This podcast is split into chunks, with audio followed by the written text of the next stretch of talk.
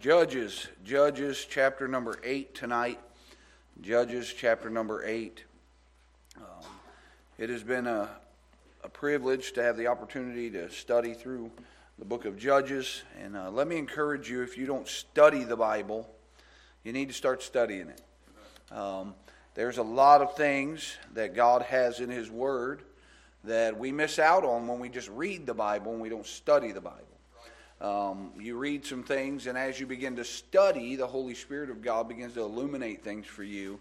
And uh, we go through here and see some things that God's teaches us, and everything's in the Bible for our benefit to help us to grow and to know the Lord better and to know what not to do, what to do, uh, all of those things. But uh, here we are in Judges chapter number 8, and uh, we are just spoke about how Gideon uh, was given a plan by God on how to defeat the Midianites. And uh, in chapter 7, we saw what happened and what took place with the empty pitchers and the lamps in the pitchers. And what a picture it was of a vessel that can be used of God if it's empty and it's only full of the light that God brings. And what, a, what an example that we see through the Word of God as we can look at it and study the fact that when we empty ourselves of self, God can use us in a miraculous way. And uh, we have to get rid of self and allow God to shine through us. But in order for us to shine forth the way God wants us to shine forth, we got to be broken. And we talked about that last week how God uh, breaks us so that the light inside of us, that is the Holy Spirit, can shine forth through us. And we come now to uh, this place where in verse 20 uh, of chapter 7, it said, And the three companies blew the trumpets and brake the pitchers and held the lamps in their, hand, in their left hands and the trumpets in their right hands to blow withal, and they cried, The sword of the Lord and of Gideon. And they stood every man in his place round about the camp, and all around and all the, the host ran and cried and fled. And the three hundred blew the trumpets, and the Lord set every man's sword against his fellow, even throughout all the host. And all the host fled uh, to Bethshemesh and Zereth, and the border of uh, Abela, Hoa, and Tabith. Aren't you glad we don't live in those places? Amen. And the men of Israel gathered themselves together in Naphtali out of Asher and out of Manasseh and pursued after the Midianites. And Gideon sent messengers throughout all Mount Ephraim, saying, Come down against the Midianites and take before them waters of uh, Bethbara and Jordan. And then all the men of Ephraim gathered themselves together and took the waters into Beth, Bethbara and, and Jordan and they took the two princes of the Midianites, Oreb and Zeb, and slew Oreb with the rock of Oreb, and Zeb they slew in the winepress of Zeb, and pursued Midian, and brought the heads of Oreb and Zeb to Gideon on the other side of Jordan. Uh, let's pray. We're going to talk about some things here tonight. Lord, we love you. Thank you for the day that you've given to us. Thank you for the opportunity we have to get into your word. Lord, I pray that you use me as your mouthpiece tonight. Hide me behind the cross. Fill me with your spirit. Lord, I pray that as we go through your word tonight, that you'll uh, strengthen us, encourage us, help us to, uh, Lord, glean some truths from your word tonight. And Lord, we'll give you the praise, the honor, and glory for it in Christ's name. Amen.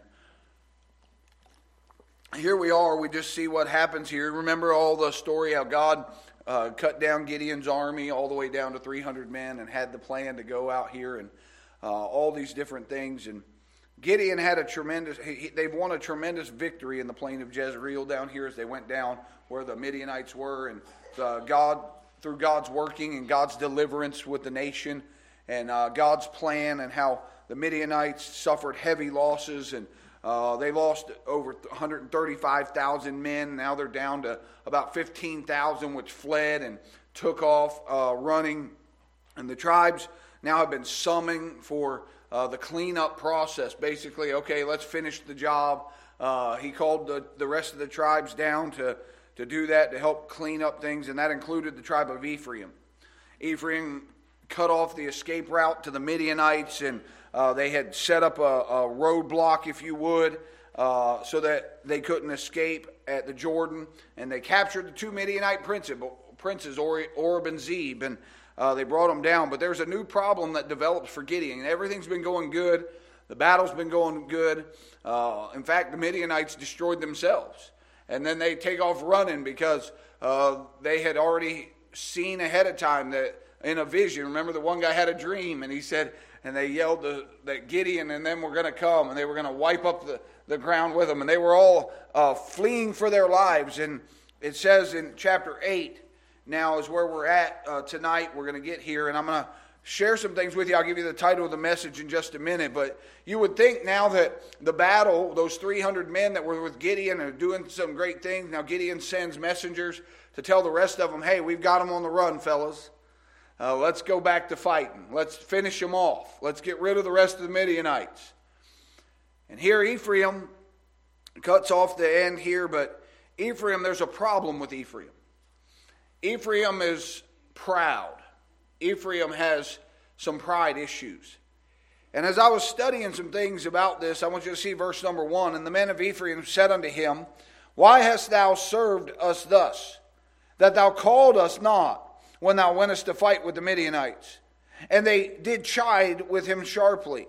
And he said unto them, What have I done now in comparison of you? Is not the gleaning of the grapes of Ephraim better than the vintage of uh, Abiezer? God uh, hath delivered into your hands the princes of Midian, Orb and Zeeb.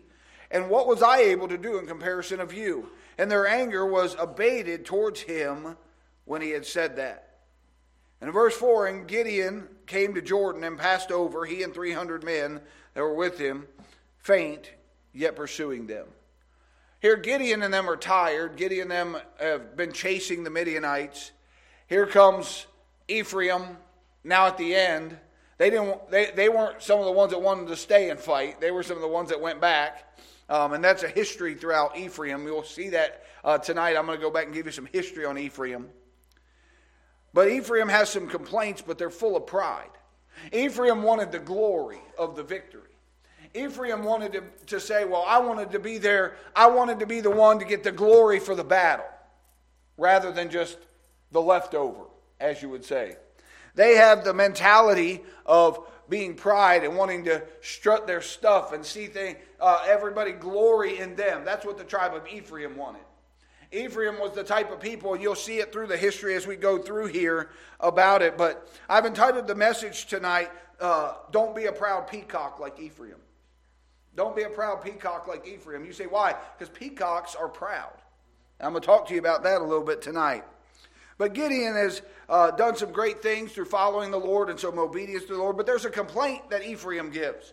And things have been going great. God's been working, man. Victory's at hand. Uh, things are, are just, man, when they busted those pitchers and shouted out loud and blew the trumpets, man, the battle was hot. Midian started destroying themselves. They're on the run. All these things. Gideon and them are chasing after them. They're in hot pursuit with the two princes of Midian fleeing. Orb and Zeeb are fleeing from them. And here they come in hot pursuit behind them. And uh, Gideon sends messengers, says, hey, listen, boys, we need to cut them off. We need to get it. Those of you that have left the battle, that weren't here for the main fight, you need to help stop things off and cut them off and help us finish this off. And Ephraim shows up at the end of it. But Ephraim's complaining here, and uh, here's a picture of all of this just so you understand. When things are going good and the work of God is going forward, Satan's going to do everything he can to hinder God's people from doing God's work. And Satan can't hinder God's people from without, so what he endeavors to destroy God's work is from within. He's trying to use the, the, the tribes there to battle against each other rather than the enemies of God coming after them. And you understand, it's not what's on the outside that's going to destroy the church of God, it's what's on the inside that's going to destroy the church. You see, it's, it's, it's what's on the inside of each and every one of us, our personal relationship with God. Are we doing what God wants us to do? But uh, peacocks were known uh, for pride. They strut around with their feathers spread, looking at their beauty and all of those things as they walk around. They're a very quarrelsome bird. Uh, I was doing some study on them. They don't get along with other birds. They're the type of birds that like to make their voices loud, and it's a very unpleasant sound. It gets louder and louder the higher they climb on the trees, and they desire the high places. That's what a peacock is. When danger is near, though, a peacock, even though it is a, an unpleasant bird and one that doesn't get along well with others, whenever danger arises, a peacock is the first to run away. They don't want to stand and fight. A peacock's one that uh, they have a they're a good description of exactly what the tribe of Ephraim is. Uh, the tribe of Ephraim is the epitome of pride. And uh, they are a great example of what a lot of uh, God's children are like. They want to be seen. They want to say, look at the beauty on the outside, look at what's here. But when the battle's hot, they want to run away. They don't want to stay and fight. They don't want to be there uh, for the battle, but they want to be there at the end to get the glory out of it. They want to be the ones that don't want to get the work done, but they want the fruits of the labor at the end. That's the tribe of Ephraim. They're not the ones that want to get involved, get their hands dirty, and do the work. They're the ones that want to reap the benefits in the afterwards. That's how Ephraim was. Ephraim was the largest of all the tribes. The tabernacle of Shiloh was located in Ephraim. And Ephraim uh, descended from Joseph uh, all the way down through. You had Ephraim and Manasseh, all of those, and they were very proud of their heritage. Ephraim is now complaining. They're saying in verse number one, Why hast thou served us thus? That thou called us not when thou wentest to fight with the Midianites. And they did tied with him, chide with him sharply. They said, How come you didn't call us for the battle just for the end of it? How come you, you didn't ask us to be here and be involved? How come you weren't doing this? And I think because Gideon understood what Ephraim was all about. Gideon knew who Ephraim was. They had a testimony of it. And uh, we'll see some of that here in a little while. But they're complaining for personal jealousy. They had their pride injured uh, they said, Why did you not call us to fight with the Midianites? And they're not rejoicing at all in the victory. Instead, they're uh, displaying their bitterness and jealousy that has robbed them of the glory of the spoils of the 127,000 men that uh, had lost their lives. See, it was customary when you won a battle that you would go through and you would pick through the, uh, the things of the enemies that were there. Whatever uh, they had, maybe their swords or the money that was on them or whatever that was, you would go through and those, you would confiscate those things because you just won the battle. Now it belonged to you. And Ephraim wasn't glorying in the fact that the battle was won. Ephraim was complaining that they weren't there to get the spoils, that they weren't there to get the good things that was, uh, that was amongst all the Midianites there, the, the money and the monetary possessions and all of those things. And, but if Ephraim was really concerned about the battle, they could have attacked the Midianites on their own. They were large enough to do it. The, the tribe of Ephraim was big enough that they, Gideon couldn't have had, Gideon wouldn't have had to fight by himself. Ephraim could have went on their own and fought the Midianites. But they didn't. They didn't. They could have volunteered for Gideon's army, but they didn't. They're jealous and angry because they lost out on the goods. The Bible says in the book of Proverbs, chapter 14 and verse 30, it says, A sound heart is the life of the flesh, but envy is the rottenness of the bones. Envy is rottenness of the bones. You understand Satan's very sly. He's very good at what he does. He likes to attack when great victory is won. When things are going good and victory's going forth, Satan likes to attack. He likes to do things and try to get things disgruntled from the outside. He loves seeing feuding amongst God's people. He likes people getting upset with other people when the, the victory's going good and the battle's going on and man, things are going forward and we're pressing on. Oh man, we're weary, we're tired, we're faint, yet pursuing on for God. He wants to come in and cause turmoil inside the church. He wants to come and cause turmoil inside the armies of God. In the early church, he had tried to use problems with Ananias and Sapphira. And if you remember, uh, they were going to sell their land and they said they were going to do this, and all of a sudden, here's what happened. They came and they lied, didn't they? And all of a sudden, Ananias and Sapphira, they had lied and held back, and it brought dis- trying to bring dissension in the church. Satan knows exactly when we're fighting ourselves that we'll get sidetracked and stop pursuing the enemy and who's the enemy? Satan. Satan doesn't want God's people pursuing after him. Satan doesn't want God's people to be on the offense fighting against Satan. He wants us to be sidetracked and have our minds on the petty things. My mind went to 1 Corinthians when uh, they were feuding one another and going to law one against another. And the Apostle Paul's writing to the church at Corinth and he tells them, he says, Guys, you're looking at things all wrong. He said, Why would you go to the world to try to solve the disputes? And why would you go to ungodly judges? I'm paraphrasing all of this. But he says, Neither idolaters, nor adulterers, nor effeminate, nor abusers of themselves with mankind. He said, Nor thieves, nor covetous, nor revilers, nor extortioners, nor drunkards shall inherit the kingdom of God. He said, And such were some of you. He reminds them of what they used to be and what they are now. And he says, Guys, let's get back to our priorities.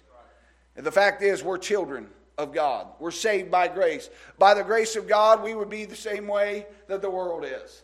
He said, but we're washed, we're sanctified, we're justified. And he tried to keep their mind on the right track. But Satan likes to get us sidetracked. He likes us to get off course. He likes us to get offended, if you would. And see, offended, the Bible says, Great peace have they which love thy law, and nothing shall offend them. And whenever we think of the word offended, we think of getting our feelings hurt. But to be truly offended doesn't mean that you got your feelings hurt. It meant that you were off ended. You went off course. If you study the actual context of that word, it means that you go off track, off course of where you're supposed to be. See, in the book of James, chapter 1, verse 13 through 16, he said, Let no man say when he is tempted, I am tempted of God. For God cannot be tempted with evil, neither tempteth he any man. But every man is tempted when he's drawn away of his own lust and enticed. And when lust hath conceived, it bringeth forth sin. Sin, when it is finished, bringeth forth death. And he says this Do not err, my beloved brethren. That word err, E R R, means to deviate from a path or line of duty. See, what Satan tries to do is when the battle's hot, when the victory's going forward, when God's children are going right, uh, just like Gideon and those 300 men are in hot pursuit of the Midianites, there's going to be people on the outside that aren't fighting the battle, that aren't wanting to do things. Oh, they might be part of the church, part of the congregation, but they're not the ones doing the work, and they're going to start complaining and griping. Now, how come I'm not doing, getting the blessing or the recognition of what's going on?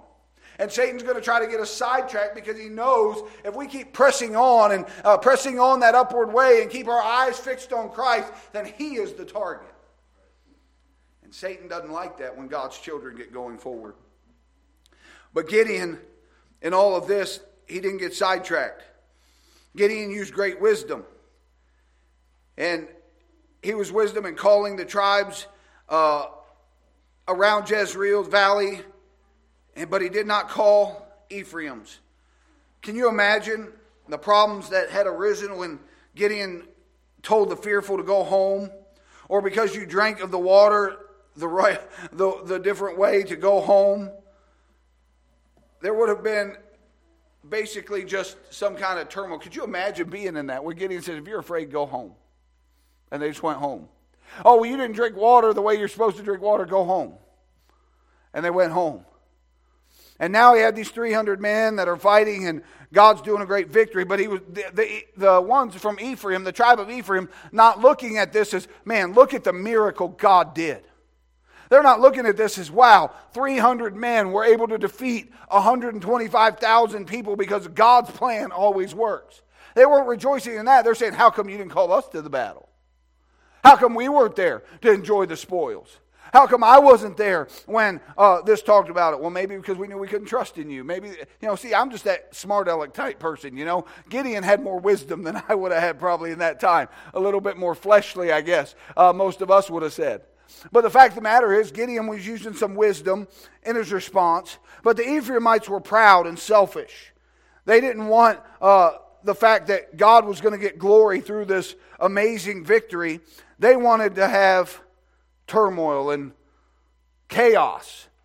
And you know, you ever found it funny how drama just thrives in a church? You ever thought about that?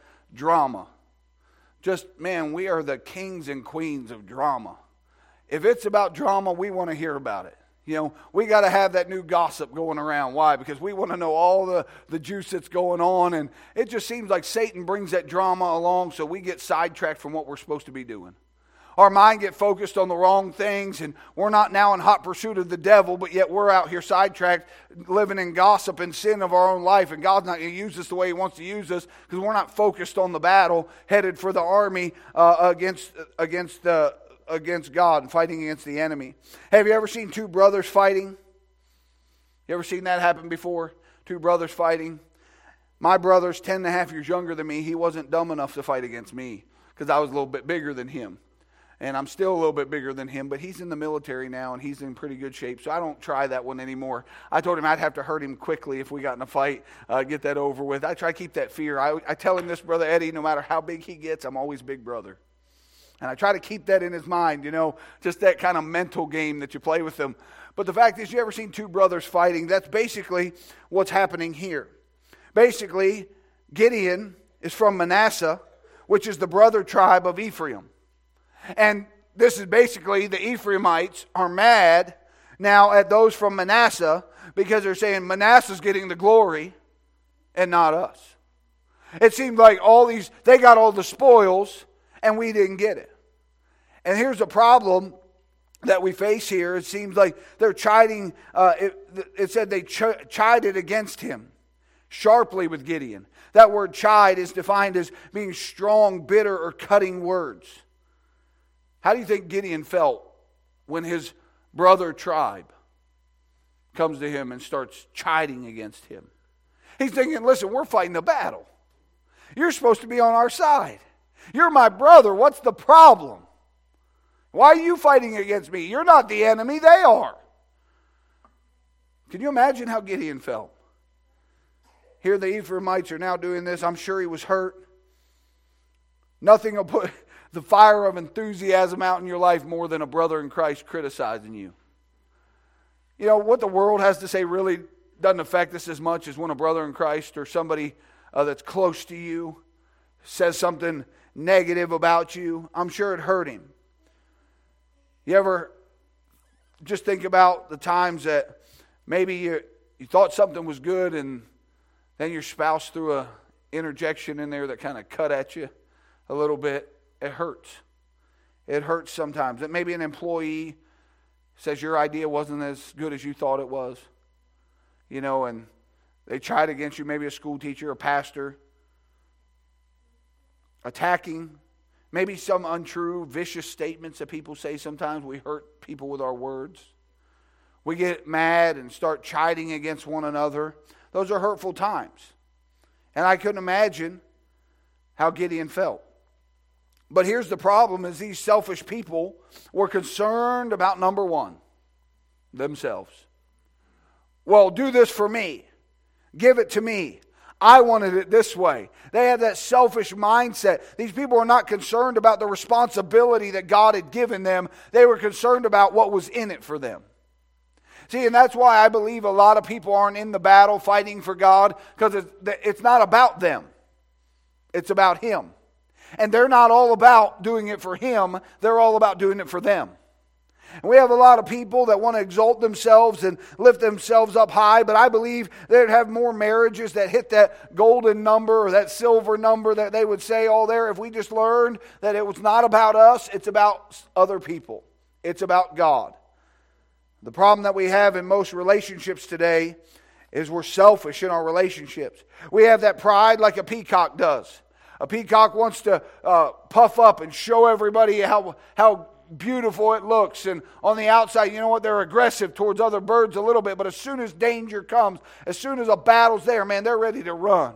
And they'll squawk loud and you'll hear about it. And they'll be the one to jaw at you left and right. But they're not the ones that are going to win the battle. It's those that are going to be steadfast and unmovable and always abounding in the work of the Lord. But how did Gideon respond to these proud peacocks, his brothers in Christ that are criticizing him and going his way. Look what, look what it says in verse 2. It says, And he said unto them, What have I done now in comparison of you? Is not the gleaning of the grapes of Ephraim better than the vintage of Ab- uh, uh? God hath delivered into your hands the princes of Midian, Oreb, and Zeb. And what was I able to do in comparison of you? Then their anger was abated towards him when he had said that. How would you have responded? to vicious words like that. Put yourself in his place. Gideon basically says to them, What have I done in comparison to you? God gave you the princes, He delivered all that into your hand. He has 15,000 Midianites to go in this battle. He was tired, faint, yet pursuing them. All these things. Gideon was wrong, but he demonstrated that unity of God's people is more important than personal pride. He demonstrated the fact that, listen, I, we need to be unified not divided. Because there's a principle that says a house divided against itself will not stand. And he understood that, listen, an angry word is just going to stir up strife, isn't it? The Bible says a soft answer turneth away wrath, but grievous words stir up anger. Gideon probably was hurt. He probably had some uh, feelings inside of him that got his feelings hurt, maybe because his brother's chiding against him, the, the brother uh, tribe that he has there. And uh, he could have said, Listen, what's your problem? He could have said, Man, what are you talking about? We're all in this thing together. What's your deal? What's going on? And just screamed and hollered at them. But Gideon was lifting them up saying, Listen, you got Zeb. You guys were given, God delivered the Midianites princes into your hands. What am I in comparison to you? He said, Man, you guys are the ones that are, are doing some great things. Proverbs 15 1 is the verse we just talked about. A soft answer turneth away wrath, but grievous words stir up anger. But another place in Scripture, if you want to turn there to Proverbs chapter 16, Proverbs chapter 16.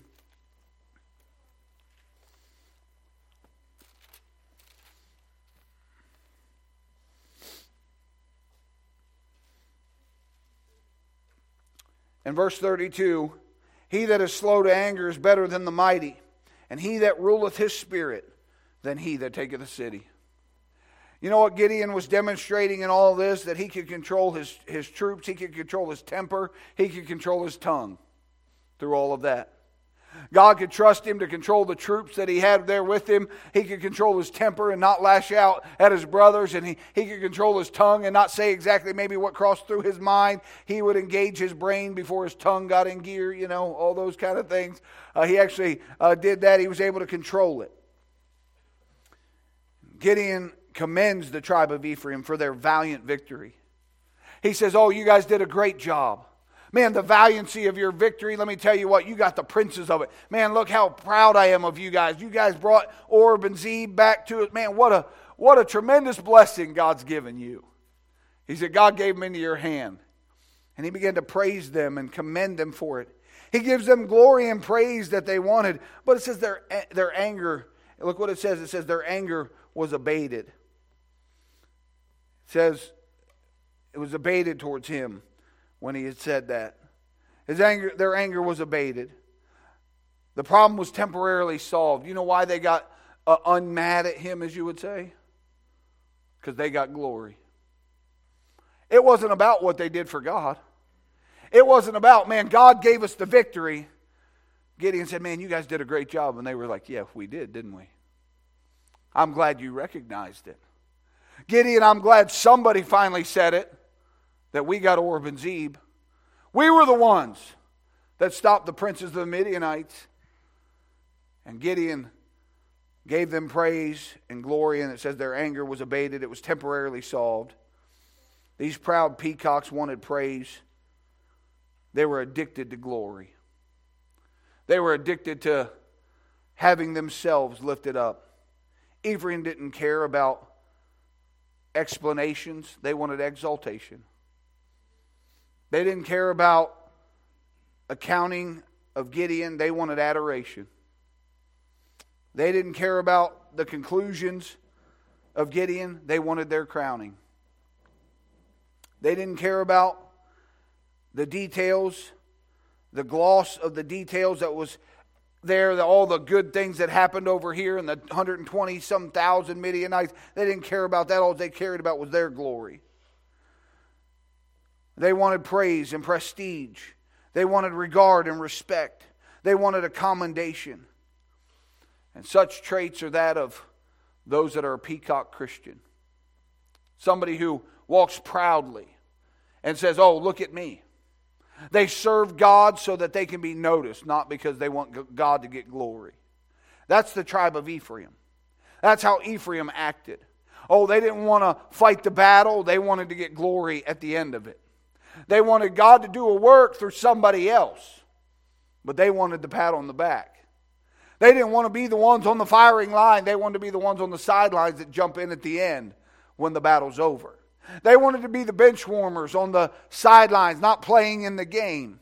And when the Super Bowl championship happens, they're the ones that want to come out and say, Man, we won this game, and they had nothing to do with it at all. That's the kind of people that they were. And Gideon answered them. He controlled himself in his response to them. He could have lashed out at them, but the Ephraimites were critical of those who were doing something for God. Listen, you know how to make enemies? It's to do something, have something, or know something. You know something, somebody's going to criticize you. You have something, somebody's going to criticize you. You do something, somebody's going to criticize. You're always going to have a critic. Why? Because people want the glory in themselves. They don't want to give glory. Listen, when God blesses a brother or sister in Christ, you ought to rejoice with them.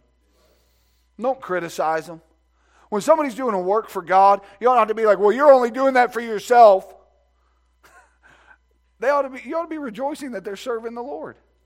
It thrilled my heart last night to have Shenandoah Bible Baptist Church over there at the, uh, the banquet that we had last night. You know what? It, it thrilled my heart to be able to give them an award for the work they're doing in Martinsburg. Why? Because a co labor award, you understand we're not their enemy. We're on the same side. We're fighting the same battle that they're fighting. You know what we could do, Brother Eddie? We could say their church is bigger than ours. There's more people in that church. I can't believe that. We're doing just as much work as they are. We're trying to reach as many people as they are. I can't believe we're preaching just as hard as they are. How come their church is bigger than ours? Because God wants it to be right now. You know what? Let's keep being faithful. Let's keep going forward. Let's keep praising and lifting up our brothers in Christ that are doing a work for God, not getting this idea, well, I can't believe they got their picture in the paper. Man, that preacher got his, his sermon uh, put into the sword of the Lord. Well, praise God. Hallelujah. You understand it's not about us, and it would save a lot of turmoil if we just realized it's all about Him and not about us. See, Ephraim has this idea, well, I want the, I want the glory, I want the honor, but I'm here to tell you, friend, our, our verses for this year. But let him that glorieth glory in this, that he understandeth and knoweth me. That's what you can glory in, is that you know God. That's what you can glory in, that you're walking with God. That's what you can rejoice in, is that, hey, I have a relationship with my Savior. That's what you can glory in.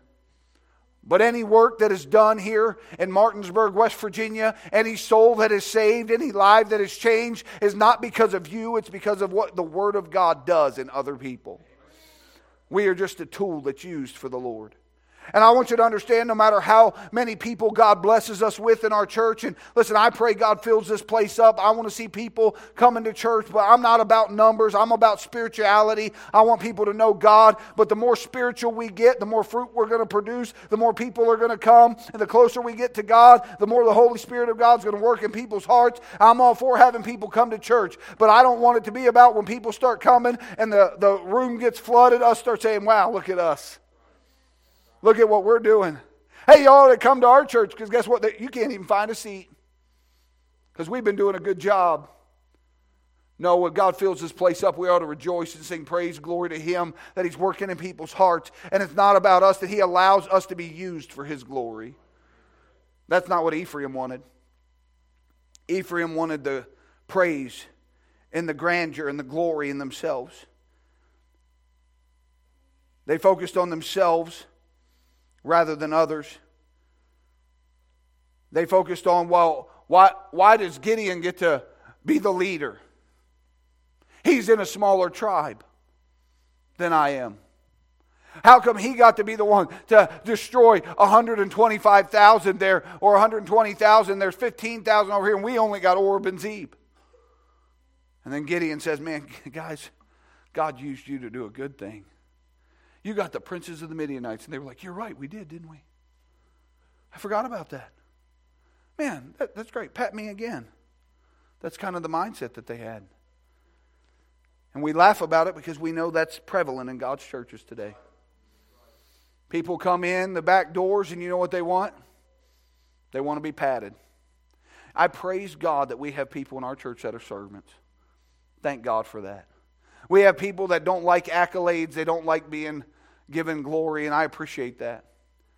I appreciate the fact that people get embarrassed when you call them up in front of other people and say, Hey, I want to appreciate all the things that you've did because it shows their heart.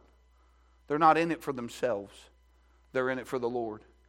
What you got to worry about is when you call somebody up and they're like, I'm the next contestant on The Price is Right.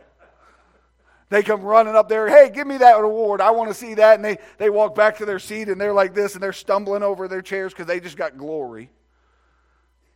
Listen, I'm not saying don't get excited when things happen. The Bible says give honor to whom honor is due, and I believe we ought to do that. I believe we ought to encourage each other and tell them, hey, you've done a good job. Encourage the brethren in Christ. We ought to do those things.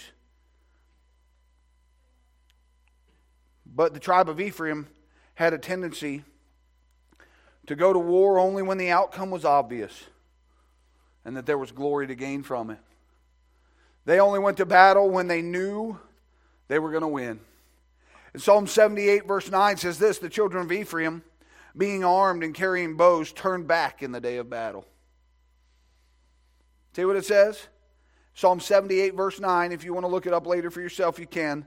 The children of Ephraim, being armed and carrying bows, turned back in the day of battle.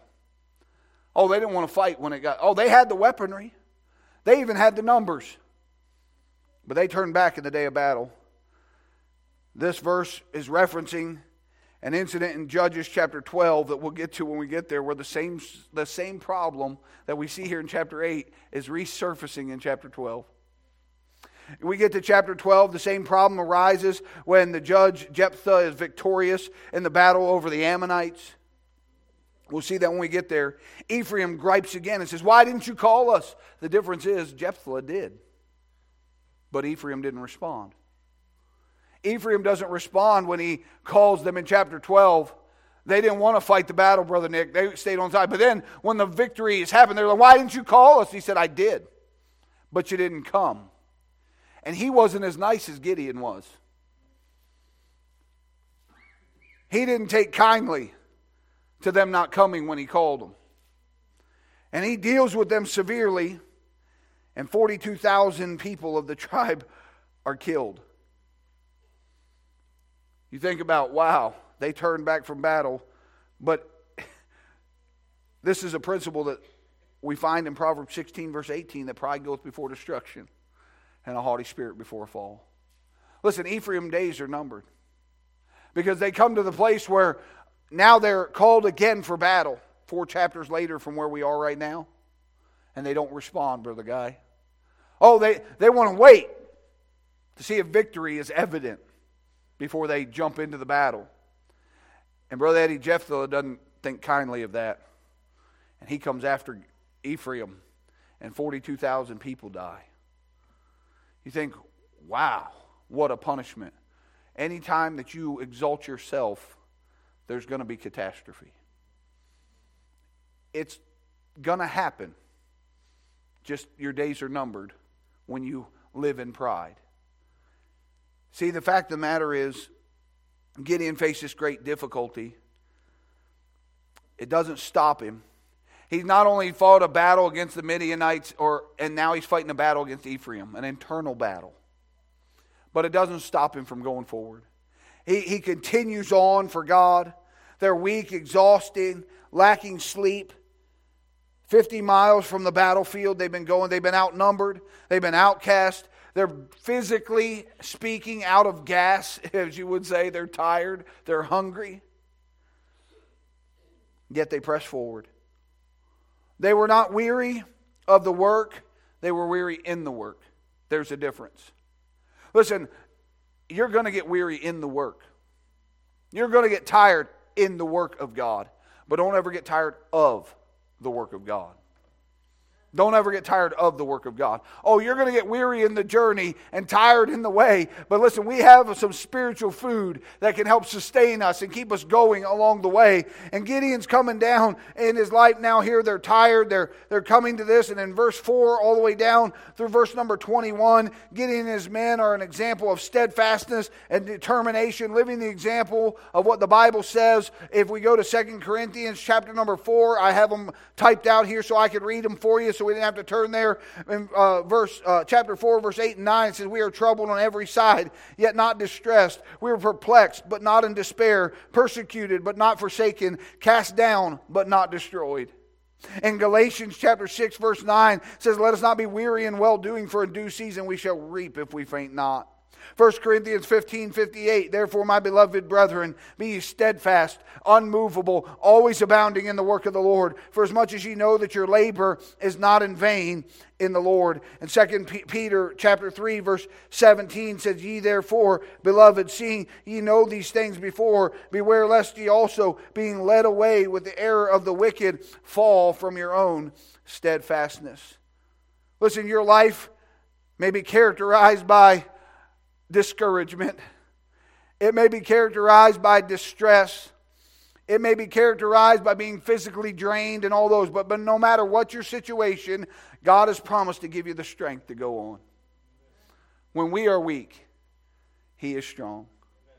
When we are weary, he is strong. Isaiah 40, verse 31 But they that wait upon the Lord shall renew their strength. They shall mount up with wings as eagles. They shall run and not be weary. They shall walk and not faint. But there's a key to having the strength you need. It says, wait on the Lord. Wait on the Lord. Philippians 4:13, I can do all things through my own abilities. Not what it says, is it? I can do all things through Christ, which strengtheneth me.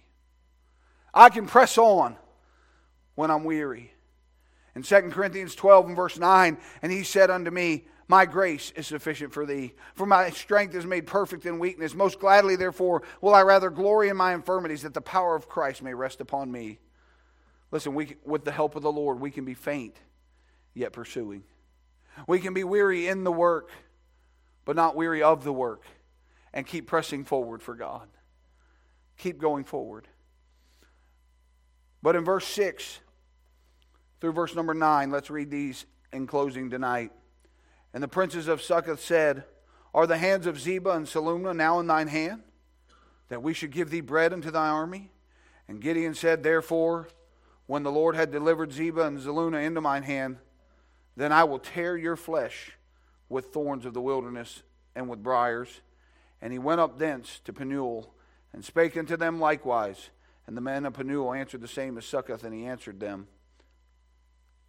And he spake unto the men of Penuel, saying, When I come again in peace, I will break down this tower. Here's what happened they're weary, they're tired. He goes to another tribe and he says, Listen, can you guys give us some bread? Can you give us some food? We're weary, we're tired, we're 50 miles from the battle. We've been faint, yet pursuing. He said, Will you give us some food? And they said, Do you have all of them? Oh, when you get the rest of them into your hand, then we'll feed you. Gideon's about had enough with Ephraim. And you know what he basically tells him? He said, Fine, we'll press on. But when we destroy them, I'm coming back and I'm taking you out too. Gideon says, Listen, you don't want to be part of helping us, getting us our spiritual food that we need to go along the way. These were the type of people in these tribes that professed to be people of God but had no desire to serve the Lord at all. They had exactly what was needed for their comrades to go forward. Maybe it was an encouraging word. Maybe it could be just a prayer for somebody else. But yet we say, well, no, I'm not going to do that. Not until I see that you're going to do this for me or do this, that, or the other. Did you bring it into your hand back to us? They said, We're not going to give you bread. Listen, we have, sometimes you have exactly what your brothers in Christ need, sisters in Christ need. And you see they're weary in their journey, they're tired in their way. And all they need some spiritual manna from heaven that you could help them with. You know what we need to do at that time? Be freely giving of it. Say, what I have, eh, bear ye one another's burdens, so fulfill the law of Christ. You see somebody in the church that's weary and tired, that's pressing forward for God, and you can just tell they're run down and they're tired and they're weary, and you could just encourage them and lift them up and edify and build them up, give them that spiritual charge forward that they need. That's why it's so important to come to church. You understand that? We get knocked down in the battle throughout the week. And it's just encouraging to come to church and get that spiritual manna from heaven and have brothers and sisters in Christ that encourage us along the way and help us to go forward to fight another day. And you know what? That's what we need. But these two cities were calloused. Oh, they didn't care that Gideon and them been fighting. They didn't care that they just been pursuing the rest of these Midianites. They didn't care about all of that. They professed that they were part of them, but they didn't want to serve. You know what they were? They were all talk but no walk. They were the type of people that liked to boast loudly about it, just like Ephraim. They were afraid that Gideon wouldn't defeat the two kings, that they wouldn't have uh, the complete victory. But Gideon went forward. They mocked his efforts to defeat this enemy. They were going through all of this. They, there was no trust in God, no mention of God, no thankfulness to God for what He had done, and all of this. There was none of that. It was just, do you have the other tribes? Do you have the others of Midianites? Do you have the rest of them that you've been pursuing so long? Until you do, we're not going to help you. Basically, you know what they said? Hey, you're on your own. Fend for yourself. And you may never say that with your words, but I wonder do your actions say that? Oh, you know what? You can, you can work in that ministry, but I'm not going to. I'm not going to help. I'm not going to encourage you in it. In fact, I don't even like that ministry. I don't, I don't even know why we have it. But then when that ministry thrives and does well, we'll go out and tell everybody guess what kind of ministry we have at our church? Man, God's been blessing it so much. And we're the type of people criticized it. We're the type of people that says, "Oh, you know what? I didn't want to get involved in that." But man, when the glo- when there's glory to get from it, we want to be part of it. And listen, I know the Sunday night crowd is the faithful crowd. I know that the Sunday night crowd is the type of people that maybe you're the ones that are plowing forward. You're the ones that are weary in the journey and tired in the way. But let me encourage you tonight, as your pastor, keep pressing for God. Keep going forward for Him. Because guess what? You can't go wrong serving the Lord. You're, Satan's going to try it. And every time that somebody criticizes you in the work of God, you know your motives and you know your heart. You know why you do what you do. If you do it for the Lord and one of your brothers or sisters criticize you, just understand what the enemy's trying to do. He's trying to divide God's church from within. Because if he can get us sidetracked, then he's no longer a target for us. If he can get us sidetracked and uh, bothered by somebody in the church, then he's no longer the one that we're aiming at. But you know, the Bible tells us to resist the devil. It tells us to be sober and be vigilant because your adversary, the devil, as a roaring lion, walketh about seeking whom he may devour. It tells us not to be ignorant of Satan's devices. You understand, Satan wants to destroy Faith Baptist Church. You know how he's going to do it, Brother Guy? He's going to cause turmoil inside the church. He's going to fill it with drama. People are going to be all worked up about what so and so said.